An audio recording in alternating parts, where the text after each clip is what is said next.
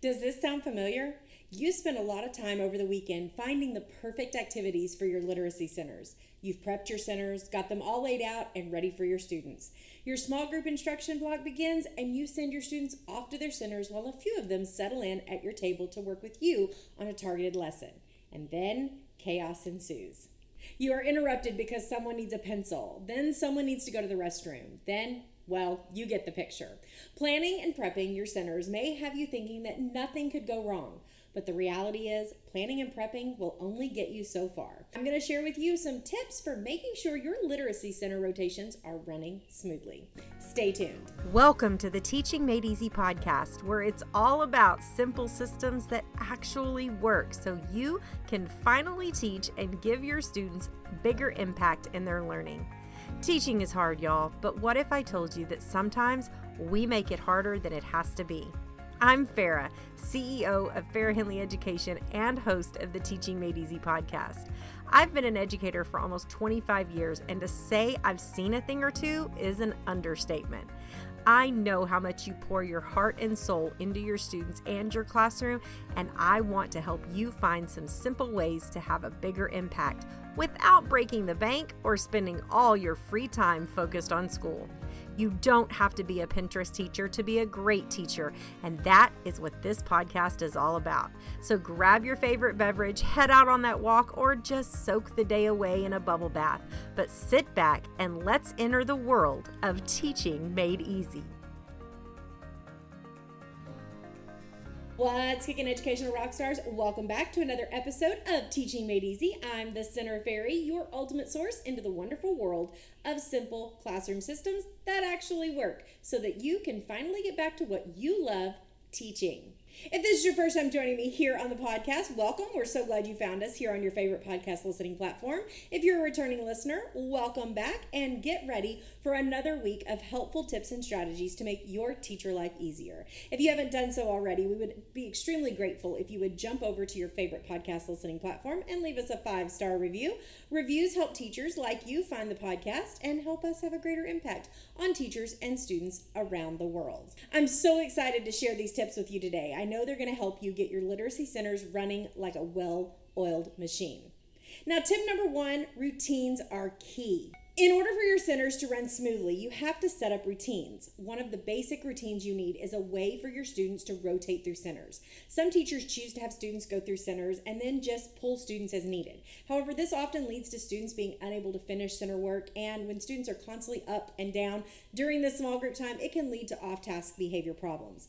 My suggestion is to set up your centers in a circle around your room. Then have students rotate clockwise or counterclockwise around the room. Now, in order to meet with your students, you are one of these centers. This means that every rotation, there will be students at your table, and you will be able to meet with each student each day.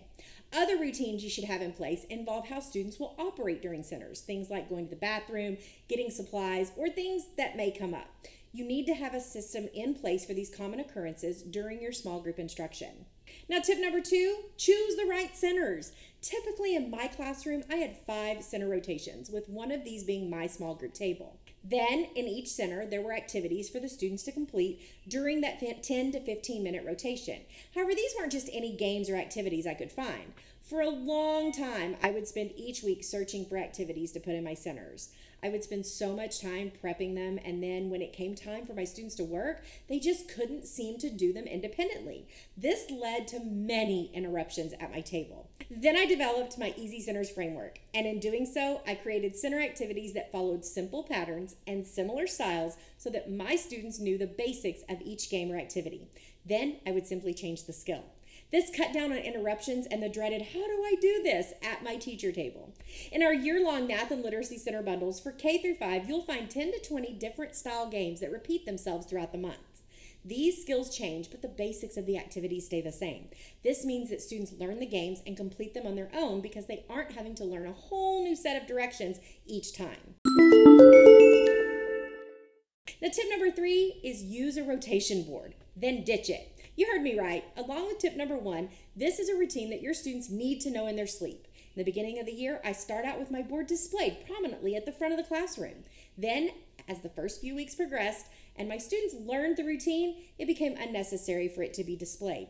Because I had my students starting in the same spot each day and moving in the same direction during rotations, they didn't need the board. I usually kept a smaller version of the board at my table and in my sub notebook in case I had to be gone or needed to glance at it to know where certain groups of students were in the rotation. Tip number four is to be organized. I know this may seem like a duh tip, but the reality is that when I go into classrooms to coach teachers, I find that their center activities are not organized efficiently. And I'm not talking about the ones that students are going to be working on. I'm talking about the ones that are in the wings waiting to be used or have already been used in centers. Having your centers prepped and ready ahead of time can cut down on the time you spend each week switching out centers or changing them when last minute when the need arises.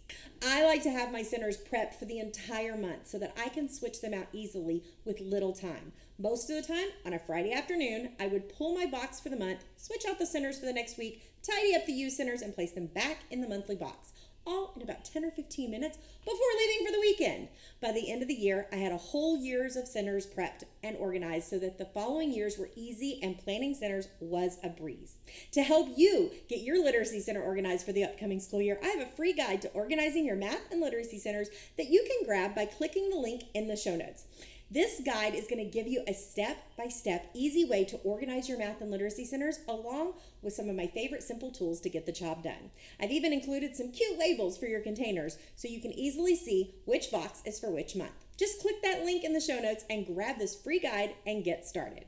Now, whatever model you follow for small group instruction, one of the biggest struggles is managing the rest of the class. But if you follow these ideas for literacy centers, your stations will just about run themselves so that you can focus where you're needed most your small groups. Now, if you're looking for more tips, strategies, and simple systems to take back into your classroom to make your teacher life easier, check out the other episodes here at the Teaching Made Easy podcast on your favorite podcast listening platform. Thanks for listening. XOXO, keep being an educational rock star. And that's a wrap. Thanks for listening to today's episode. You can find all the links mentioned in today's episode by clicking the link in the description to jump over to the show notes. I know your time is valuable as a teacher, and I am honored that you chose to spend a piece of it with me. Help other teachers like you find the podcast by leaving a review on Apple Podcasts or your favorite podcast listening platform.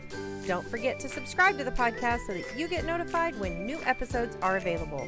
Thanks again for listening, and most importantly, keep being educational rock stars.